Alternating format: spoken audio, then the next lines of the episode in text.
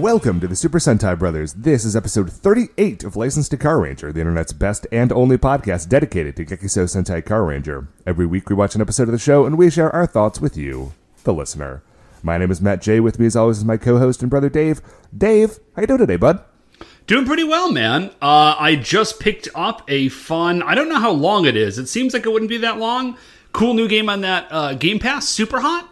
Oh, that is a super fun game. Uh, it's Yeah, not, it's had- not super long. It didn't seem like the sort of game that would be super long. I remember seeing uh, like some development ads for it ages ago, and I was like, "This game looks very cool." And then I kind of never gotten to play it, and uh, I picked it up today, and I got to play the first like half an hour of it, and it's real neat. Yeah, I played it. uh, I played it. I, I don't remember if we talked about it on the show. One of these days, I should remember that we actually have a like Mark maintains a running list of everything we've talked about on the show, so I could actually just have that list up and reference it to make sure I'm not repeating myself. But today is not that day. I did play that game. I bought that game after like months of hemming and hawing about it, and then I finally was like, "Dude, this game looks great. I've been wanting to play it for ages. I'm just going to spend the 20 bucks on it. And then, like, three weeks later, it was the free uh, Xbox Gold game of the month. Oh no way! You know, I dropped my Xbox Gold. I just like I temporarily have it like right now, and uh, I probably will not have it again very soon. But for now, it's a it's a good time. Yeah, well, you're on break still. Anyway, uh, you know what else is a good time, Dave? It's episode 38 of Gekiso Sentai Car Ranger. It is called Back, Alright? Emo Yokon Life.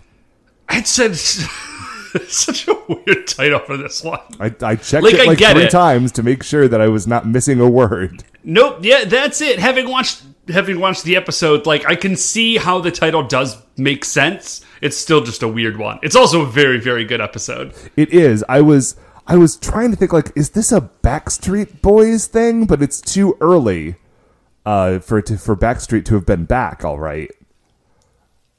Uh, because because this episode original aired date was November eighth, nineteen ninety six. It was written by Yoshio Urasawa, and of course you can watch it along with us on the DVDs or at shoutfactory.com. But of course, Dave, before we get to any of that. I would have just turned fourteen. Oh yeah! Wow. Uh, well, I would have been what twelve then, right? Yeah, Uh, yeah. yeah. Wow, how time flies. Anyway, Dave. Uh, as always, you know what else flies through the heavens? There are five stars. What is our first star of the week? So, Matt, our first star of the week is uh, Dungeons and Dragons. So, you and I, and uh, my wife and our sister Katie, have a long standing, actually, pretty long standing game at this point. Long standing, highly intermittent. Right. I was gonna say saying that it's a long-standing game implies that we've played it sometime in the last year. We did play it sometime in the last chronological year, chronological and calendar year, but it was about the last time that Katie visited was when we played because she uh, she visits about once a year and she visits for like three or four weeks, and that visit is coming up.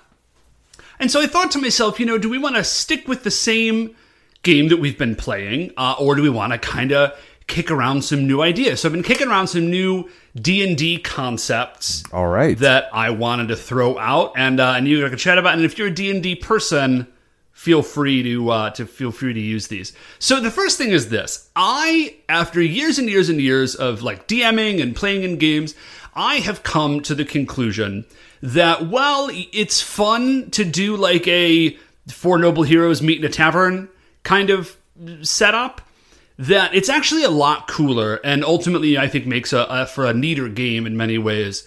If you decide ahead of time like okay we're gonna do this thing right? And like we're gonna talk about our characters ahead of time and we're gonna sort of make these decisions and everybody's gonna come up with a reason as to why we're here and we're gonna build a game around a particular theme. So here's the handful of things I was thinking about. I have always, always wanted to have a game and to set out ahead of time that that game is going to take place more or less in its entirety in like a given environment. Oh, sure, because like there are a ton of options, both like classes and races and stuff, that are really cool, but straight up just do not work uh, in ninety percent of games. Right, like there's a uh, there's like a cavalier fighter in for like the fighter archetype, which is cool unless you're any place you can't be on a horse. Right, unless you ever go into a dungeon, which is usually one half of the game. Yeah, so uh, I thought it would be really cool to have a campaign that's like set out on the water, like an ocean going campaign. There's a bunch of uh, class archetypes that work for that sort of thing. It could be cool to have an entirely like underdark subterranean game. Thought about that. Thought it would be very cool to have a whole game set in like a giant primeval wood. Ooh, that'd be fun. Yeah, like a huge forest, and you just sort of are always in the forest. So I thought that would all any of the like literally any of those would be very cool. I yeah, thought. like there there is stuff that rangers and druids can do that are basically useless unless you're in the woods all the time. Right. And so I just, you know, like a lot of those things are very cool and they're cool enough that you can be like, I would play a whole character just based around this thing. Like, okay, you know how I walk to work every day? Yeah. And uh, it, it's winter here in Cleveland. It's been unseasonably warm, but normally when I'm walking around in winter, I think to myself, you know, man, everybody sort of like reads over the part in like the subclass where you get the mystic ability where like snow and ice is not difficult terrain for you. But that would be a really amazing power. It would be. right? Like it's ice and you're just sort of like sprinting along like it's no problem. It'd be incredible. So I thought about that. I thought this was sort of a side thought. I thought it could be fun to play a sort of like mouse guard inspired game where you tran slash like root maybe where you translate all of the standard D&D races into like woodland creatures. Ooh, I, I will tell you, Dave, that does sound super fun. Uh, there is a root tabletop RPG that was recently very successfully kickstarted that I ordered and it has not yet arrived. So I will say we can absolutely do that, but do not spend like you don't have to spend a bunch of time translating D and D into it. There is already a game. No, I, this would be a very quick re- like translation. It would just be. I feel like dwarves would be badgers, and then like if you want to play a badger, you just use the dwarf stat block, and that's kind of that's kind of as much effort as I feel like I would put into it. Gotcha. So the third thing I thought of that would be really cool is if you played a a group of people who were like really trying to break into the making magic items game. So like you're you're like artisans and merchants. You well, you're like adventurers, artisans, merchants, and so it's a game about like getting your workshop. Well, and of course in D and D, like if you want to make a magic sword, you can't just like bang out a magic sword. You have to go and like find the reagents and all of this stuff. So like there's still a lot of adventuring going on, but there would be a little bit more like down like the the importance of your downtime would increase a lot. Because you'd be like, what are you doing with your downtime? It's like, well, I'm trying to find a buyer for this plus one magic sword we just made. Uh, and I thought that would be cool. And I thought it would be a different fun game would be, you know how in every D&D game and like every fantasy setting ever, you're always like you're raiding ancient tombs, right? Sure. Like you're you're finding ancient artifacts from like a bygone civilization. Well, at some point somebody had to make those, right? Sure. Like at some point in like the ancient primeval past of Dungeons and Dragons, there was just a first society and they didn't have ancient tombs to raid because no one had built tombs yet. And I thought it would be really fun to play a game wherein you are the first heroes of that first society. Oh, And you're, like, fun. fighting I don't know what dinosaurs you would and stuff. do, but Well, yeah, I'm not really sure uh, exactly how that would work, but I really like the idea Because I feel like there's going like to be a lot of dragons and not so many dungeons. yeah, so it would just be like dragons and dragons, and then you would have to build the dungeons. I'm not really sure. This is all very nascent ideas, and then of course, Matt, I think I mentioned this before. I do have some ideas rattling around for how you could play Gundams and Dragons. Which does have a real appeal. I got to be honest. It does. So basically, here's what I've got. Uh, in Gundams and Dragons, you are the like descendants of a civilization that like like settlers that crash landed on a giant world where like you're very small and everything else is like very very very large okay and so what you do is that you all pilot gundams and the gundams have a character class Okay? So, like, your player only has one of two character classes, and it's like pilot or technician. And then you pilot, like, a fighter Gundam, or a cleric Gundam, or a wizard Gundam, right? Dave, the words Wizard Gundam are very appealing to me. Right? And then, so basically, like, you're, and then you know, you're sort of leveling up your Gundam, and that's how you're leveling up your your character, but then you're also getting some side abilities for like being a very good pilot or being a very good technician or something like that. So, anyways, that's just kind of what I've been thinking about a lot recently. What, Matt, is our second star of the week? Uh, second star of the week, Dave, is that uh, it. I mentioned earlier that we're both on break still, and that is because it is the holiday season. yeah. we- Happy we- holidays, everybody. We have just enjoyed Christmas, and actually today, as we record this, it is New Year's Day. Yeah, we're a little bit late, and uh, we'd had a vague idea that we might get an episode out last week, but we we didn't. We Well, didn't. you know, we were just very busy. It is Christmas time. It happens. Yeah. Um, I like. There are not a lot of great jokes about the fact that it was just Christmas and New Year's, but dude, Merry Christmas, everybody! Happy New Year's! Yeah. Merry Christmas, Happy New Year. Um, yeah, there's just all sorts of man. There's actually like a ton of holidays that happen right around this time, and I don't know all of them. But if you celebrate one of those, I hope it was great. Yeah. Um. Uh, I, I, So- I'm currently recording on my new mic stand, which is very exciting. So oh I, yeah. I no Mom- longer have Mom to for my old desk. Suggestions No- on that. I thought you would be excited about it. Very excited because that means I don't have to haul my old desk back into my bedroom to set up my old uh, mic arm anymore. Yeah. Before this, Matt, I made a pot of coffee with that great new coffee grinder you got me. Thanks Oh, very much. hear it. Yeah, the kids have been going just absolutely nuts playing with all of their presents. It's been great. And I went to bed yesterday at like 10 o'clock, which is how I like to do it. Oh, dude, my I have been having the opposite experience. Like, if I have a vacation that is longer than a long weekend, like I just immediately revert to staying up till two in the morning and sleeping until ten. Like that is just my body's natural state. I think so. Outside No. of other things, that's just how I operate. I am very much with you. And ha- if I had my druthers, I would absolutely be doing that. But my children wake up between six and seven, kind of regardless Sure, sure. of what happens. So it's just not like it's just not worth it to stay up past 10 o'clock because I just wake up exhausted. I did have cassoulet yesterday, which is my Thanksgiving or Thanksgiving, my New Year's Eve tradition. And uh, it's my favorite dish in the whole wide world. And it's delicious. Very nice. I think I might treat myself to a nice lunch today because it's my today is my last day before I have to go back to the office. So I Mm. may like have a one last hurrah, take myself out to lunch. uh, Do to it. Hit that celebrate. larder place. Tell me how it is again. dude. I'm thinking about it.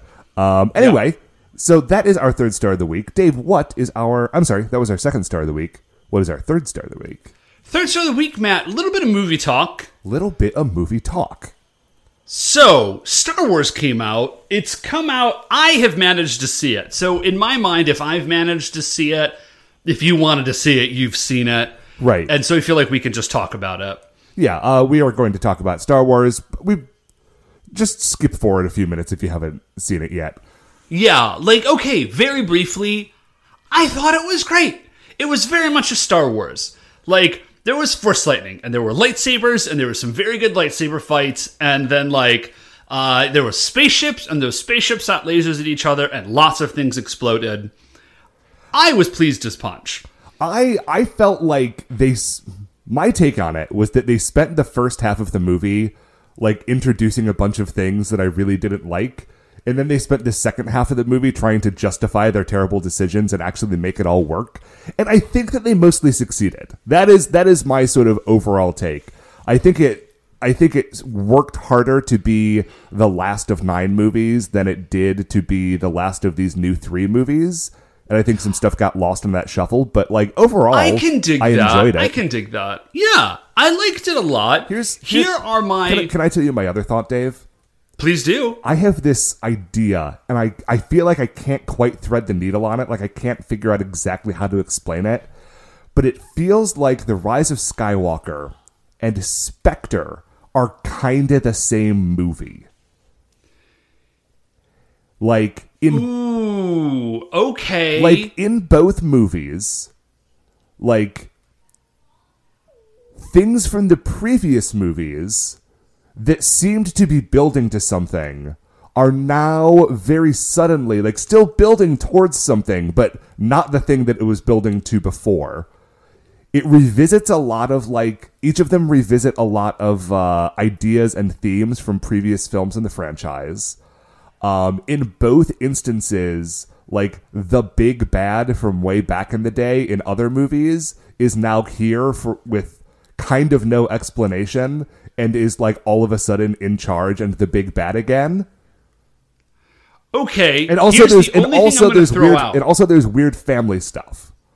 the Like only weird thing. I'm gonna yeah. throw out is I wonder if you want to reserve that to say that the Rise of Skywalker is like the new Bond movie that is about to be coming out. Because just based on the trailer, it seems like there's going to be a lot happening there.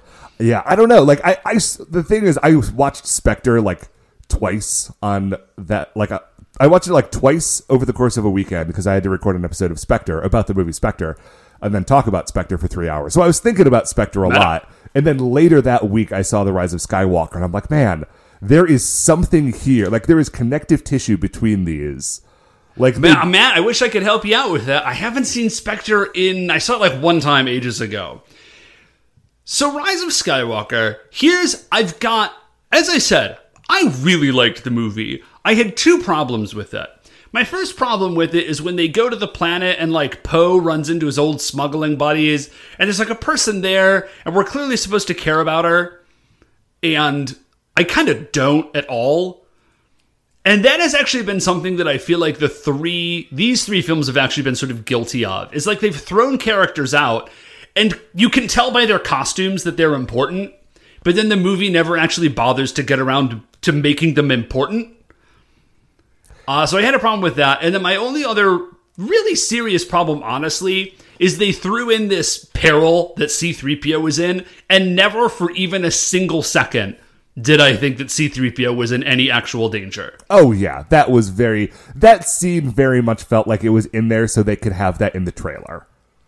Yeah, like it was a total. That was like a giant just waste of movie space. Like they could have eliminated all of that, and the movie would have been exactly the same. I- I- and it, and in fact, probably better. I, I feel like that character that you were talking about earlier, um, the I don't even remember her name. I don't know. I know it was Keri Russell.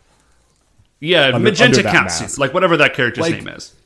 That really feels like a character that either they ended up cutting three scenes that she was in, and she was supposed to have been more, or they straight up just put her in the movie because it was a cool design.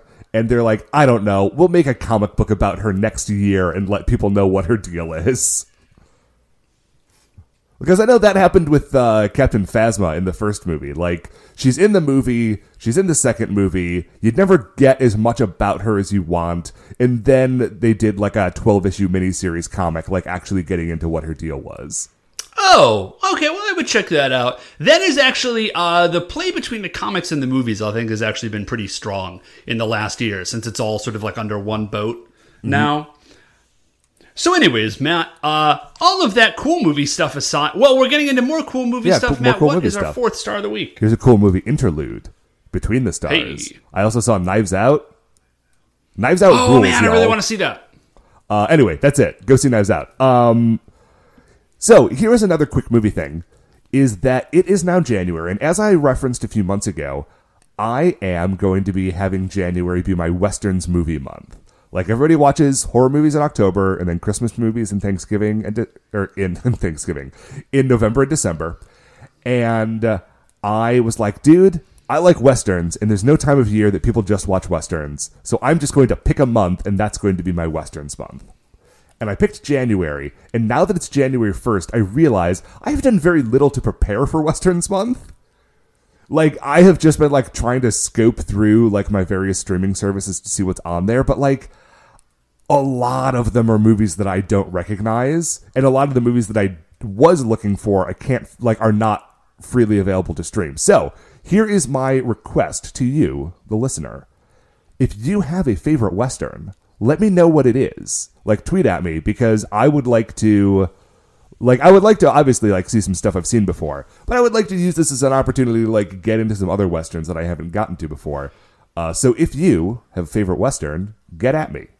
Dave. So, Matt, quick question. yes. if so i guess here's my my one big question about this is are you only accepting like how pure is western month like if somebody suggested if you hadn't seen it which i know you have but if somebody suggested that you watch like the seven samurai is that in or out I would say the Seven Samurai is out. I mean, the Magnificent Seven is obviously in.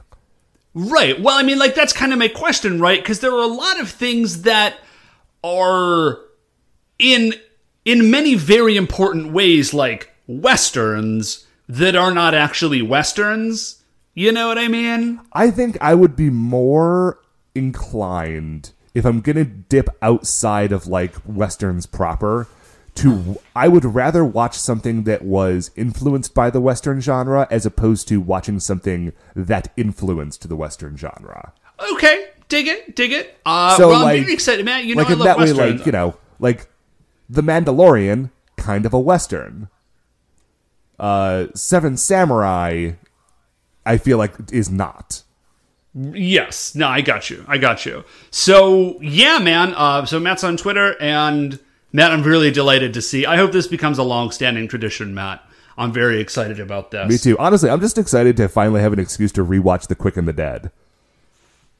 Dude, I recently watched a couple clips of that just because like I was thinking about it. It's a very, very good movie. Very good movie. Everybody is astonishingly young. Oh, it's oh yes. That's that is something we're gonna have to grapple with. So, anyways, Matt, movie talk, Western month. What is our fifth star of the week? The fifth star of the week is that it is January first, and do you know what that means?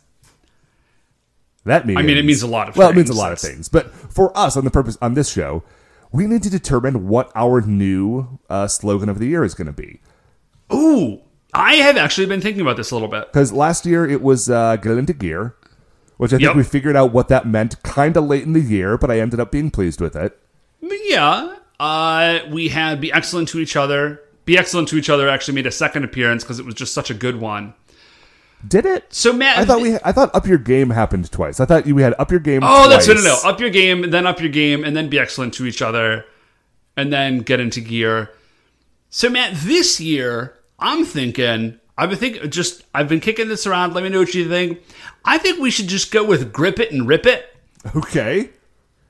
Uh, Uh, I mean, it that's just, that's that's got a delightful cadence to it, and I know we I know it does, the, it speaks to me. It's the name of an alcoholic levels. Arnold Palmer brand.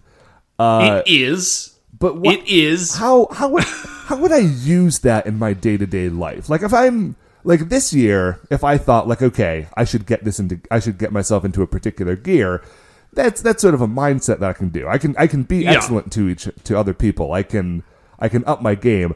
How, dear brother, do I? Well- do, how, how am I going to grip and rip it? I feel like it's a pretty straightforward process, Matt. Like it's two I mean there's there's two stages. Sure. Stage 1, grip it, So important. and and then stage 2, you just rip it, man. Grip it and then you grip it and then you rip it. Okay, okay. So, it, it- okay. So like you're- think about a So, so Think you've about, got like- it, right? It, yeah, it- so it whatever there. It is, it's on the table. Uh huh. And what you need to do is grip it Step one. and then rip it. Step two. Okay. Yeah. So like if you if you have like a personal goal, you say to yourself like I really want to. This is every this is everybody's goal every year. I really want to get in shape this year. Sure. You would take that goal Get in shape. and you hydrate. would gr- Positive Yeah. vibes only. and you would grip it and then you would rip it is what you would do. Okay, okay. Uh, see now this, ah, what we we did we did have a discussion of a different slogan at some point. point, and I'm trying. Oh, I remember what it was. 2020. Please go register to vote. Now, Oh now yeah, that's that's, a very good slogan. Now that's- 2020. Please, for the love of everything you deem holy, go vote. right. See now that is that's a good one. I feel like it's very important. It's only It's not as punchy one, as Grip It and it's Rip not It. quite as punchy, and it really only involves one act, but also very achievable goal. A very achievable goal, and may have the side effect of like saving the republic, which would be cool. Yeah, I mean that would be fun. So Now, okay, why don't we why don't we circle back around here because that is a goal, right? yeah, Now you can grip that, and then and then subsequently, you can rip it, yeah. So I think grip and rip the vote. Gr- yeah. Like, if we stick with grip it and rip it, I think if we remind people that as a sub, like, one of the it's in this case is the vote, So I think that would be a very. so it's and so it it's can a- apply to so other it's a things. Three step process. It's remembering that voting is important, and then gripping it, and finally ripping it. In that particular. So, in, in all cases, it would be a three step process. Like, you need to identify an it, Sure. then solve grip X. it, and then rip it. Solve for X, grip X, rip X. Yeah. I love it. I feel very strong about this, Matt. 2020, grip it and rip it. Yeah, get after it, folks. Speaking of getting after things, Yes, uh, we are going to take a break. We are going to watch episode 38 of Gekiso Sentai Car Ranger, and we will be right back. Okay, welcome back. So, so episode 38 starts. Okay, I think this is my fault because we didn't have an episode last week that I was surprised in the beginning of this episode because the episode starts with the reckless emperor, oh, sorry, the reckless dash emperor exhaust electrocuting all of Barabarian. And uh, President Dynamo is like, "Hey man, what uh, what's going on? Why are you electrocuting us? I thought we we were your new bros." And I also thought, "Hey dude, why are you electrocuting them? I thought they were your new bros." Uh, then he reminds both them and me that the reason he is doing this is because they failed him so miserably in the previous episode.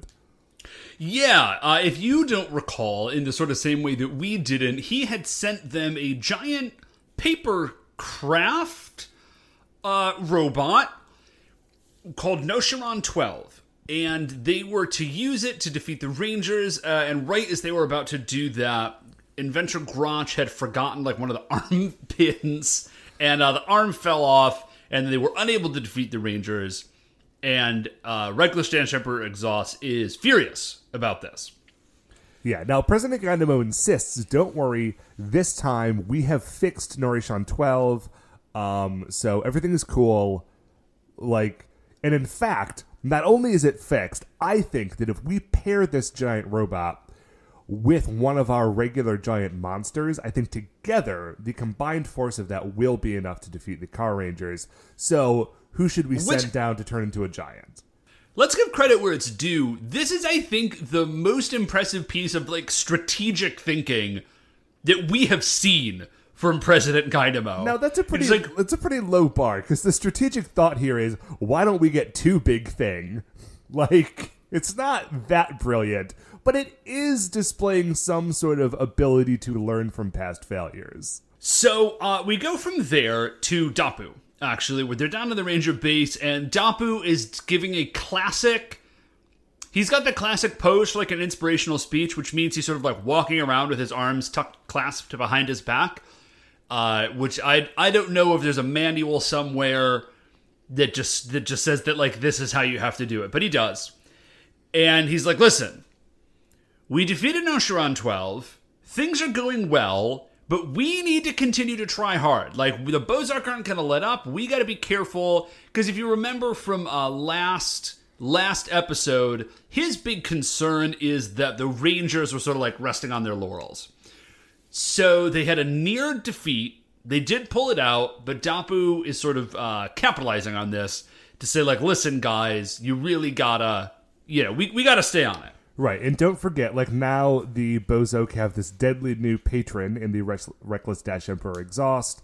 We need to show no fear in the face of this enemy and like really like go for it. And all of them say yes, and they all put their hands into the middle to have like a team cheer. Then somebody counts the hands and realizes that somebody is missing. And the person who's missing is Yuko.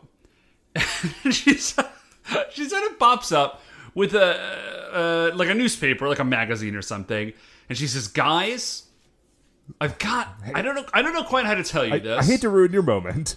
I hate to re- clearly you're doing a whole thing here, but uh, I might not be in the Car Rangers for much longer."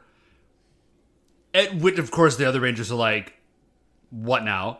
And she says, "Listen, I I was reading my ho- I was reading my horoscope in this newspaper, and it says that at like 10101 on on January 01 or something Right. at First Street in in on Avenue 1 at 1 First Street in Area 1 like I will meet I and everybody else I guess who has this I just thought about this I will meet my destiny. And Yes. so clearly all that that can mean is that I will meet the love of my life, at which point we will obviously get married, and that I'm just not I'm not going to have time, guys. Right. It's not that Super I sorry. It's not that I don't care about our mission. I'm just going to be so busy with my new married life that will happen immediately as soon as I meet this person tomorrow. And so she just kind of leaves. She's like, "Bye." Yeah. So we we cut back to uh, Barbarian, and as I mentioned, President Ganima would really like to pair up Noshiron twelve with a giant monster, but Grotch pipes up and is like, "Hey, um, well, bad news about the giant on the giant monster front. We do actually have a small problem. Right. I, I went down the other day to stock up on some Imo Yokan because we ran out, and the store that we buy it from was closed, and not just like closed for the day. It had a sign that said "closed for further notice." So, and we're seeing all this in like a, a back like a, a backflash. Yeah. Or and he says, "I sort how you say of." We, so we see, yeah. So we so we see Grotch, and he sort of like dips around the side, and he he peeps in the window, and we see the proprietor, Mister Imocho, which I did not realize. I think Imocho is his name, like it is both his name and the name of the shop. I believe that like, it is the yeah. I'm I'm Yeah, discovering I that for not- the first time. Yeah, like they had never mentioned this before. Well, to Um, be fair, maybe it's one of those things like, that to this point he has not been a major character. Yeah. Well, maybe it's one of those things that, like, if you are like a native speaker, like if you're if you're Japanese and a native speaker, like it would be very clear that that is this dude's name and also the name of the shop. But we, I had no idea. So Grotch sneaks around and he's spying on Mister Imoko Imocho, and he. What he sees is that Mr. Imocho's like, he's sitting there next to his wife with his head in his hands. He's like, I'm so, I'm so tired. Like I'm just so exhausted. I have I have been making imo yokan like nonstop for 50 years. I just I'm just beat. Like I just can't. I'm retiring. We're gonna we're gonna close the store. I'm just like I, like I'm, I'm I shot, cannot man. make This one is it. more of these things. So first of all, so we then we go back to Barbarian, and everybody's flipping out. They're like, "Oh no! What? Like, how are we going to become giant? What are we going to do?" First of all, I do love this, and this answers a question that we had, I think, in like episode three, like the very first time we saw some giant monsters, which is, is it imo yokan like in general, or is it this dude's imo yokan specifically? And the answer is it is it is specifically Mr. Imocho's Imo Yokan. Like there's something about it that that turns Bowzock giant. And you can't just go get like Imo Yokan from the 7-Eleven. You need this dude's like artisanal brand of Imo Yokan. I, I yeah, I think we had gotten. Wasn't there a time early on where they tried to get it from somewhere else and it made them shrink instead of grow? And Uh, there was there was like a thing. there was there was definitely some experimentation, but apparently the, the, the final answer is that it's gotta be this guy's recipe. Yeah. Um, and they have never once tried to steal his recipe. They don't steal the imo yokan. They actually treat this guy with a lot of respect. Weirdly. Yeah, it's it's kind of incredible. And so they're like, I just we don't know what we're gonna do. If we can't get this dude's imo yokan, like we're like suddenly our entire strategy hinges on this very specific element, and like we're we're boned. So reckless dash emperor exhaust, I it does not question this at all. He does not ask why. He does not just say like no, clearly like something else could work. He's like, "Yep, you guys you guys are obviously right. You know your business. All we can possibly do is make this man young again." And he reaches with his and like I'm not sh- I thought that this was supposed to be a holographic projection. I'm not sure Reckless Dash Emperor exhaust might just be the size of the sun. It's not clear. Because he just reaches out and grabs a shooting star and squeezes it, and it like turns into like a droplet of, of energy, which falls into the BP saloon and then like coalesces into a uh, like a big toothpaste tube. Yeah, or it's it's like a bottle of it, it's a tube of like skin cream. It is like here, Yeah. I have squeezed this shooting star. Now it is a rejuvenation cream, and it will de-age this man so that we can continue to use him. Uh, which is a cold way of putting it, uh, Emperor. But I guess he's the Emperor of all evil, so I wouldn't expect anything Yeah. less. Um, and everyone's like, "Oh, well, look, I guess this solves all of our problems. Who should we give it to? Oh, I know. The ugliest monster alive. Yeah. they give it to, uh, it is their number one makeup artist, and his name is uh, PP uh. Yes. Um, he, Dave, can you, de- how, how would you describe this thing's look? Okay, Matt, I Because I know that sometimes am- you look up the, like, the, the concept art for these Yeah, things. I am looking at it right now. And uh I am trying to come up with a way to describe PP Chipuri uh in a way that does not make it sound like I am endorsing the hurtful stereotypes that he is very clearly based on. Okay. So with that Yeah, caveat, ca- instead of I, I feel like at this point, instead of you t- saying anything further, I feel like everyone can picture it now. yeah, It's um, he is not a monster who has aged well. yes, yeah, um, yeah. He's just he's got a real a real rough look. Um, and so he is a makeup artist is his his his thing, and his mannerisms are just yeah, just like a kind of a hurtful stereotype. He's just like a very effeminate old dude uh in a way that doesn't seem doesn't seem cool. Anyways, He's, he's the only monster we've seen with a five o'clock shadow. I think that's true, right? uh yeah, I think ever. Yeah. It's yeah. Anyway, let's now now that you have that like vague but upsetting uh, series of images in your head, let's move on. Yeah. So we um so we go down there and we see uh Mr. Imoko. Imo- I, going to keep saying Imoko because it's Imo Yokan, but his name is Imocho. Sorry. Um, so we see Mr. Imocho. He's exhausted. Um, Pipi Chipuri just shows up and sort of just like busts in. And uh, Ume, his wife, Mr. Imocho's wife, not Pipi Chipuri's, uh, Ume is like, "What is happening with with your whole thing? What's up with you?" And he's like, "Never mind that." And he just sort of like squirts this cream on Mr. Imocho's face. And Mr. Imocho is also freaking out. And Pipi Chipuri's like, no, no, no, no, no, don't even worry about it. I ha- it's a gift for you. Like I brought this cream. You're gonna look amazing. and it's like a skin mask sort of. So like the it you put the cream on and then you peel it off, and when he peels it off, it uh it works as advertised. Yeah, he, is he's like 50 years younger. yeah. Uh, he is now, what, like 18, 20 years old, something like that?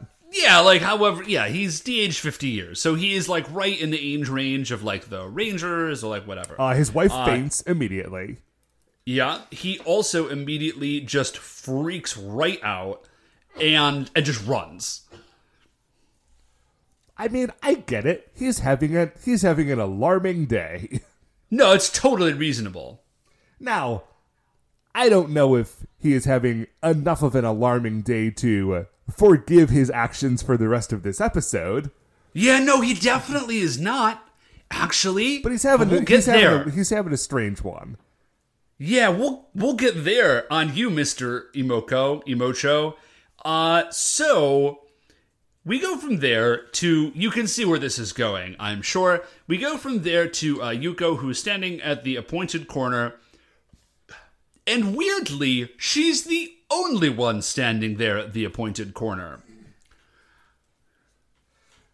Oh, are you suggesting that everyone who's sort of within that same like zodiac sign should all be waiting at that corner? Yeah, I mean that's like a remarkably specific thing for an astrology like person to tell you. And so it seems like she can't be the only one in the city who is taking this seriously. But she's the well, I mean maybe she is because she's the only one that's there. So she's kind of counting down the time and we're getting sort of like smash cuts between her counting down the time and a now de-aged Mr. Imocho sort of like tearing down the street in existential terror.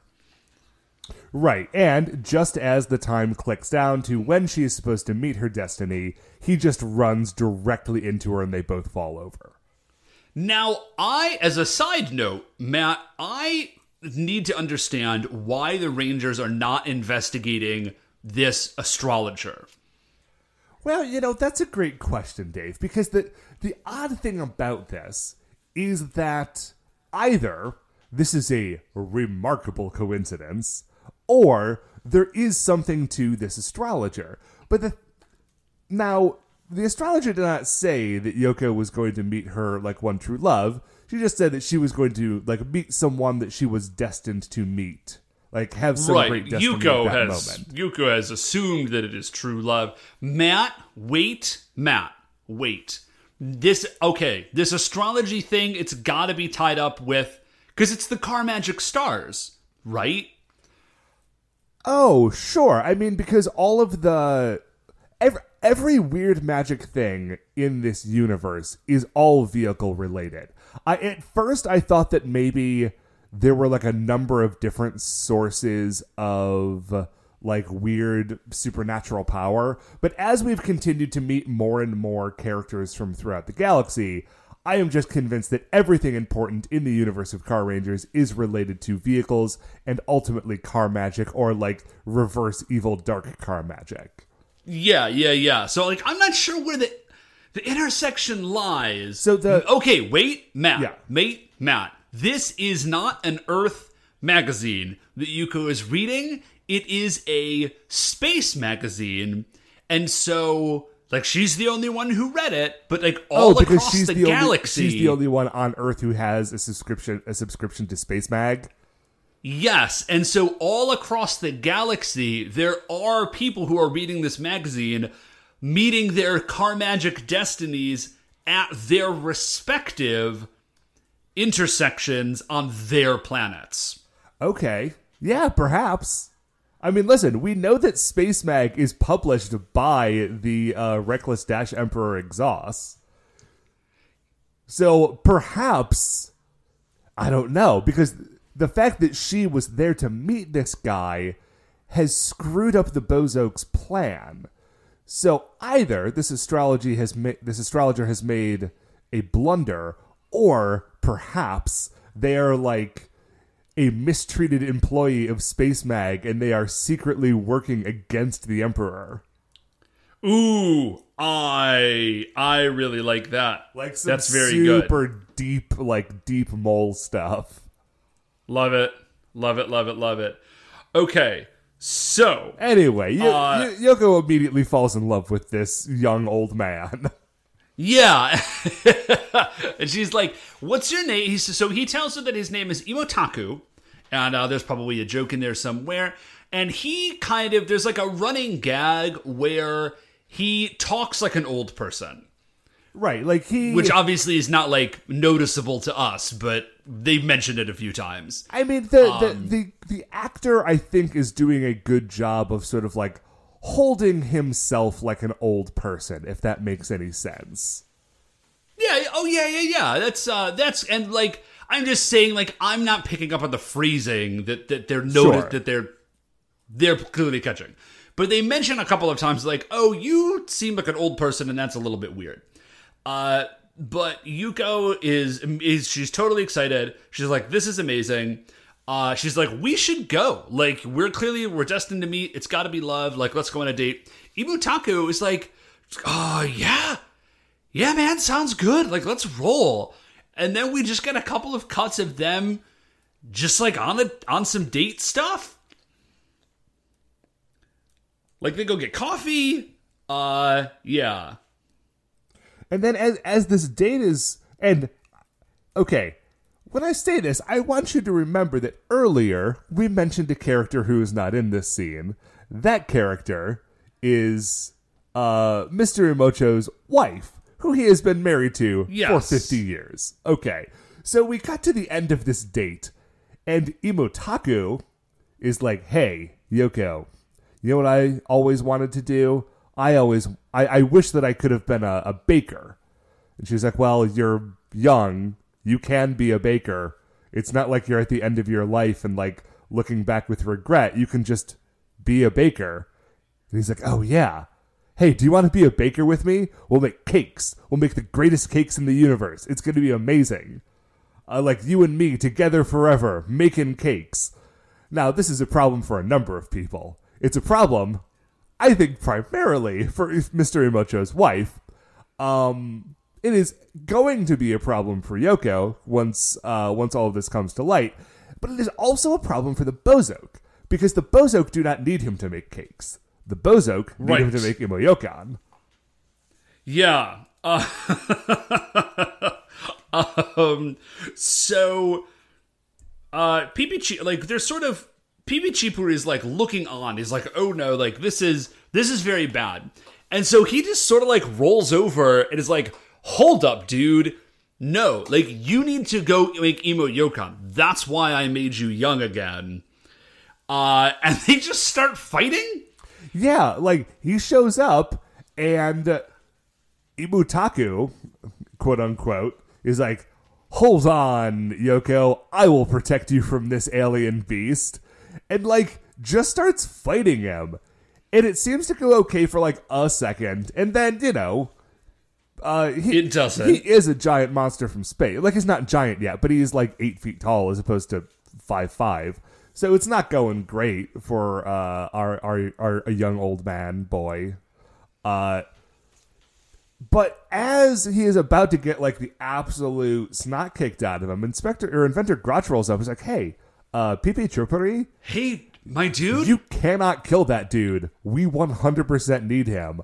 So then they're in this weird spot, right? Because Imotaku, aka Mr. Imo-chan, uh, has or Imocho or whatever that guy. Like he has no idea. Like he doesn't know why. Like this conversation makes no sense to him. All he knows is that there's like an eight foot space monster. So he's still trying to fight. And Sheeper is just sort of standing there getting hit because like nobody really knows like how to resolve this. Uh, the Rangers arrive and they're about to jump in, and Yuko is like, "No, no, no, guys! My man of destiny like will handle this. It's like don't get involved." They're like, well, first of all, we, we cannot believe that there actually was a guy here for you to meet. And also, we cannot believe that that guy is beating up these two Bowzock because they're looking at the fight. And, you know, the fight is sort of cartoonish because they're not fighting back and he doesn't really know what he's doing. But eventually, the bozo retreat because there's kind of nothing they can do. at this point Yeah. because like they can't kill this guy, and if they try to capture him, like the car rangers are there, so they're like, we're just gonna leave and try again later. So they just run off. So it is at this moment that Ume arrives and she recognizes Imotaku because like she did see him once he was transformed. And of course, she also just knows what her husband looked like when he was young because the same he just looks the same. Right. There's a picture of So the she- two of them on their wedding day, and it's like that. It's this teenage actor. Right. So she's been running around looking for him. Imocho Taku recognizes her as just like, oh, oh, crumbs. This is bad. And uh, Yuko recognizes her as well because she has been to the shop. And Ume just sort of like laced the whole thing out. She's like, Yeah, I'm not sure what happened, but a big gross space monster busted into my house and made my husband 50 years younger, and there he is. Like, Is this true? And he says, Oh man, yes. I just. I was suddenly like 20 again, and I really was not sure what to do. And so I just did this. Right. Sorry. Uh, Yoko Kind Yoko of. faints.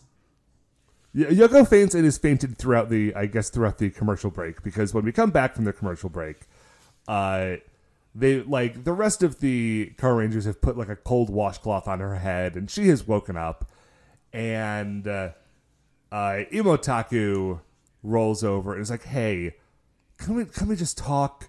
Like, I, I, I really I was having a great time on our date, and like it seems like he's trying to double down on being young now, even though his wife is there, and his wife is standing like twenty, like, right like, there. like not in the circle, but like twenty feet away, and just sitting there saying like, "Why are you hurting me like this? We have been married for fifty years," and weeping. It's a And bad scene.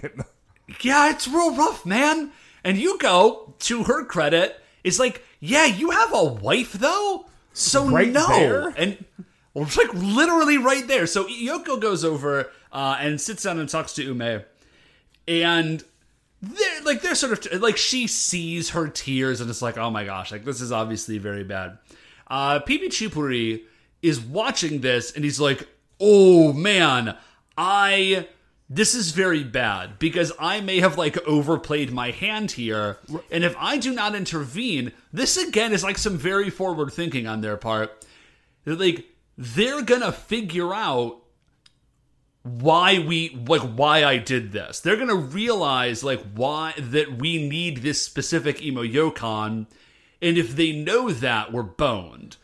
So like I have to I have to intervene, I have to keep this secret.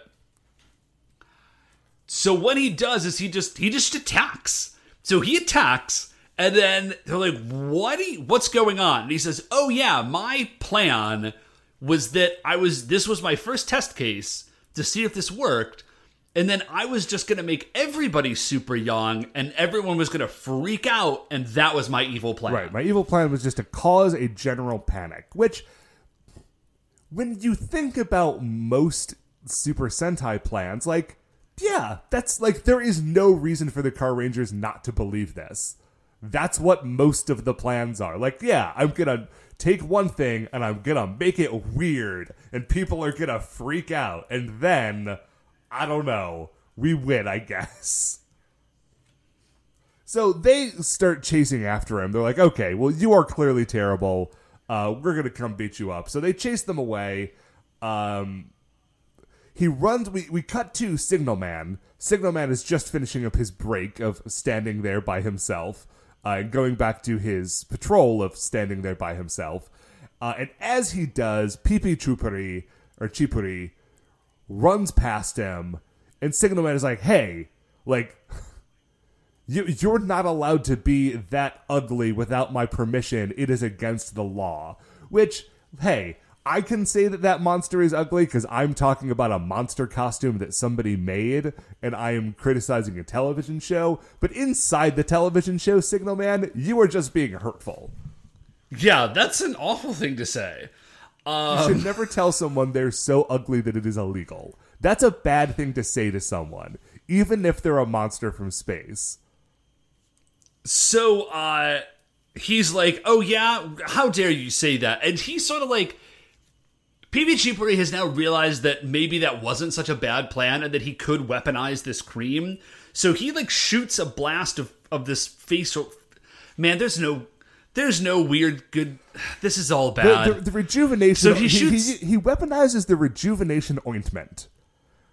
Thanks, Matt. He weaponizes the rejuvenation You're ointment welcome. and then just squirts like a big load of it all over Signal Man's face. Dave, I worked so hard. I Dave, I gave you. Yeah. okay, yes, he does, and then Signal Man says, "Oh no, it's fine. I actually don't need that because I have like a perfect smooth skin from like robot space."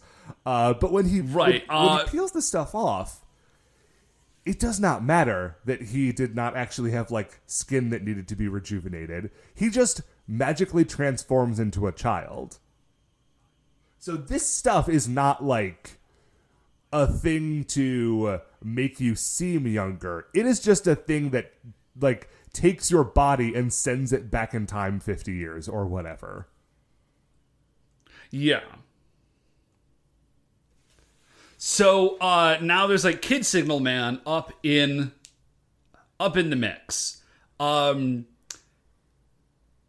there's a fight. Uh this is actually very cool. that I didn't notice until a little bit through the like the Rangers are there and then they get in the fight and then they're just fighting. There's some wumpers. Uh, it's a yeah. yeah, this is a sort of Yuko focused fight, and they switch up the theme song in the background, and it's like a lady singing it. Yeah, I thought which that I was thought very was a cool cool. touch. Uh, so Pipi Chupuri is like he's a lover, not a fighter. He's trying to fight. It's not going very well. Yuko jumps in and uh, he tries to blast her with the rejuvenating ointment. She does like a shield spin, so it kind of bounces off, and, uh, and then she just blasts him, and and that's it. So uh, they summon Noshiron 12, they summon VRV Robo. Uh, things are getting crazy. And then we see, we go down to street level and we see Ume, uh, the wife, and she's running and she sort of trips. And Imotaku is there and sort of sees this happen. And as Ume trips, she drops this big package of Imo Yokan that she had made. And uh, Imotaku runs over and he's like, dude, it's Imo Yokan. Just leave, it's fine. Just leave it. We got to get out of here. And she says, no, I can't. Because these are the last Imo Yokan that you and I made together. And if we lose them, like somehow this will be symbolic of our 50 year bond like disappearing. Right. Like So these Imo Yokan are special. Yes.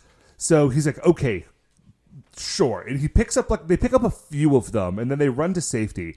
But Inspector or Inventor Grotch rather has been listening to this and he's like, ah, aha. That means that that's the good stuff. Like I can use that now to turn this fight around. So he grabs it and instead of saying like, hey, Pipi Chipuri, like eat this and turn giant, he just turns around and jams it into Pipi Chipuri's mouth.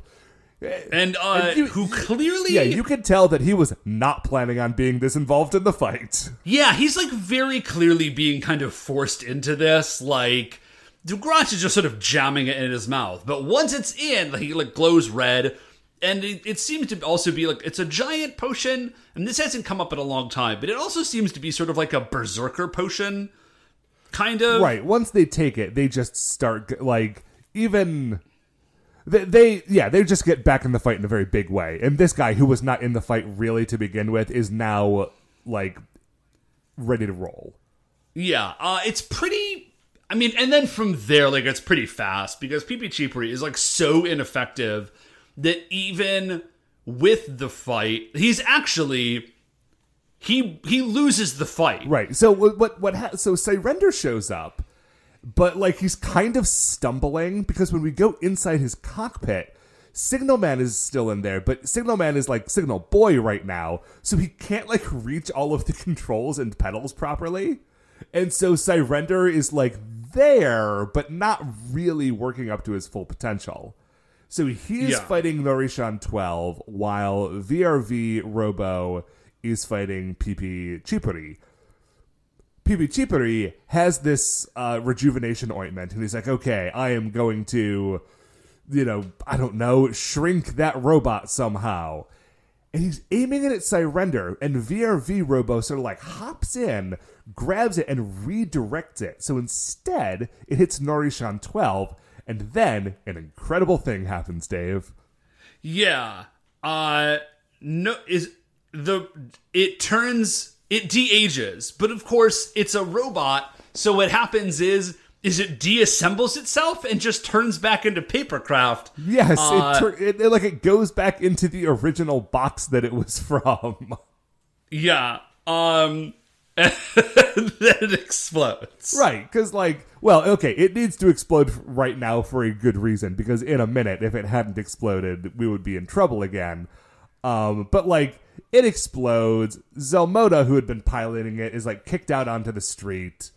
Um, and then the fight is basically over. Like, it is time. Like VRV Twister or VRV Robo pulls out the Victory Twister and shoots PP Chipuri uh, a hundred thousand times until he dies from explosions. Yeah, and then um and then we get a nice resolution which is the smoke that like rises from his burning corpse has some sort of reversing effect. So like Signal Man is back to normal, Mr. Emocho is back to normal. Um everybody's and that, and that every- is why it is cool. great that Noshiron 12 blew up while it was a cardboard box because otherwise it would also go back to normal i assume Yeah. So um and then from there like things are cool. Like we go back to Emocho Mr. Emocho's Emocon shop Emocho uh, and uh, there's a big long line and he's rejuvenated. He's like, "Let's make Imo Yokan again." And then uh Which- and then the Rangers are there and they're like, "Hey Emo Taku." And he's like, "Oh, that was a bad right thing like, that I did." he like the both of them waved to the car rangers in a way that was like you are a reminder of our worst day hi friends yeah. Um, and, and the ending of this episode is weird, right? Because on one hand, you're happy for him that like he is safe and alive, and he and his wife have worked things out, and their business is back on track, and they're more popular than ever. On the other hand, now he's just making Imo Yokan again, which is terrible for the Car Rangers and the world at large. Yeah, um I don't know, it's it's weird. Uh so anyway, so that's that's the end of the episode. Of course, Matt, it's not the end of our episode. No, of course not, Dave, because first we need to determine where PP Chipuri falls in the Creature Royale. And I think Okay. it's pretty low. It's very very low. This it's been a very long time since we we had a monster that was so bad that they effectively defeated themselves. And they're at the very bottom of our list, and it's uh, Father Magnet and Bara Vacuum. Uh, and they're only not at the very, very bottom because they're still better than General Cactus and Bara Nightmare, who are both like sort of horrifying and gross. And I would say that I like both Father Magnet and Bara Vacuum a lot better than Pipi Chipuri. Uh, yeah, I totally agree. Now, there's another person down here at the bottom of the list who is, what is this, Baragard? Dave, who who Yes. was Baragard, and why is he like this far to the bottom of our list? I gotta be honest, Matt, I do not remember. Man, I tell you, dude, I am looking at a picture of this guy. I don't know. I, do, I don't remember this dude at all. He is just a whole. Oh, Baragard is the protector of Empress Multiwa during a scheme where she tries to seduce the male O Ranger on her side in order to try to get the mecha from them, appearing as a Maltese dog before transforming to its true form when she is revealed to be behind it. So is is Baragard the thing that was the dog? Maybe, and I think we hated that. I mean, clearly we didn't love it. It's at the bottom of the list. Yeah. But anyways, uh yeah, so I guess I would maybe put I guess I'd put Pipi Chipuri above that.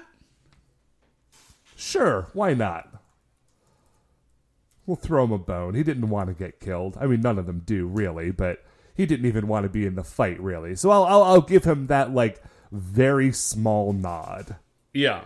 So uh down at the new spot 175 sorry, 4 is PP Chipuri. And that Matt is going to do it for us. Before we finish up here, I'd like to remind you all you can email the show at supersentaibrothers at gmail.com. You want any updates on future episodes? Uh, check out what we're talking about on Twitter, or, as a reminder, let me know what your favorite Western is. Uh, we're on Twitter at Super Sentai Bros. Uh, Dave, if the good people would like to get a hold of you to uh, get in on the playtest for Go Sentai Heroes, your tabletop role playing game that you are developing, how would they do that? So I'm a little bit stalled on it uh, just because I've been super busy, but I'm hoping to circle back to it over uh, the remainder of this break. And if you want to get in on that, the email address is just go Sentai Heroes at gmail.com. And I'll, uh, I'll get the playtest out to you and then get you on the mailing list for any future updates as well. All right, uh, folks, if you like the show, and I hope that you do, uh, please remember that chiming in the iTunes review section, there are five stars. Uh, there are also five star reviews that, that very nice people have left us. You can go on there and read those, and it will make you feel good about how everyone gets together to celebrate to celebrate this show. I guess that went a weird direction. um, uh, the Super Sentai Brothers are a production of Retrograde Orbit Radio. If you would like to listen to any of the other great Retrograde Orbit Radio shows, you can find them all at retrogradeorbitradio.com. Once again, we are the Super Sentai Brothers. I'm Matt, I'm Dave. and we'll see you next week for the greatest show on Earth.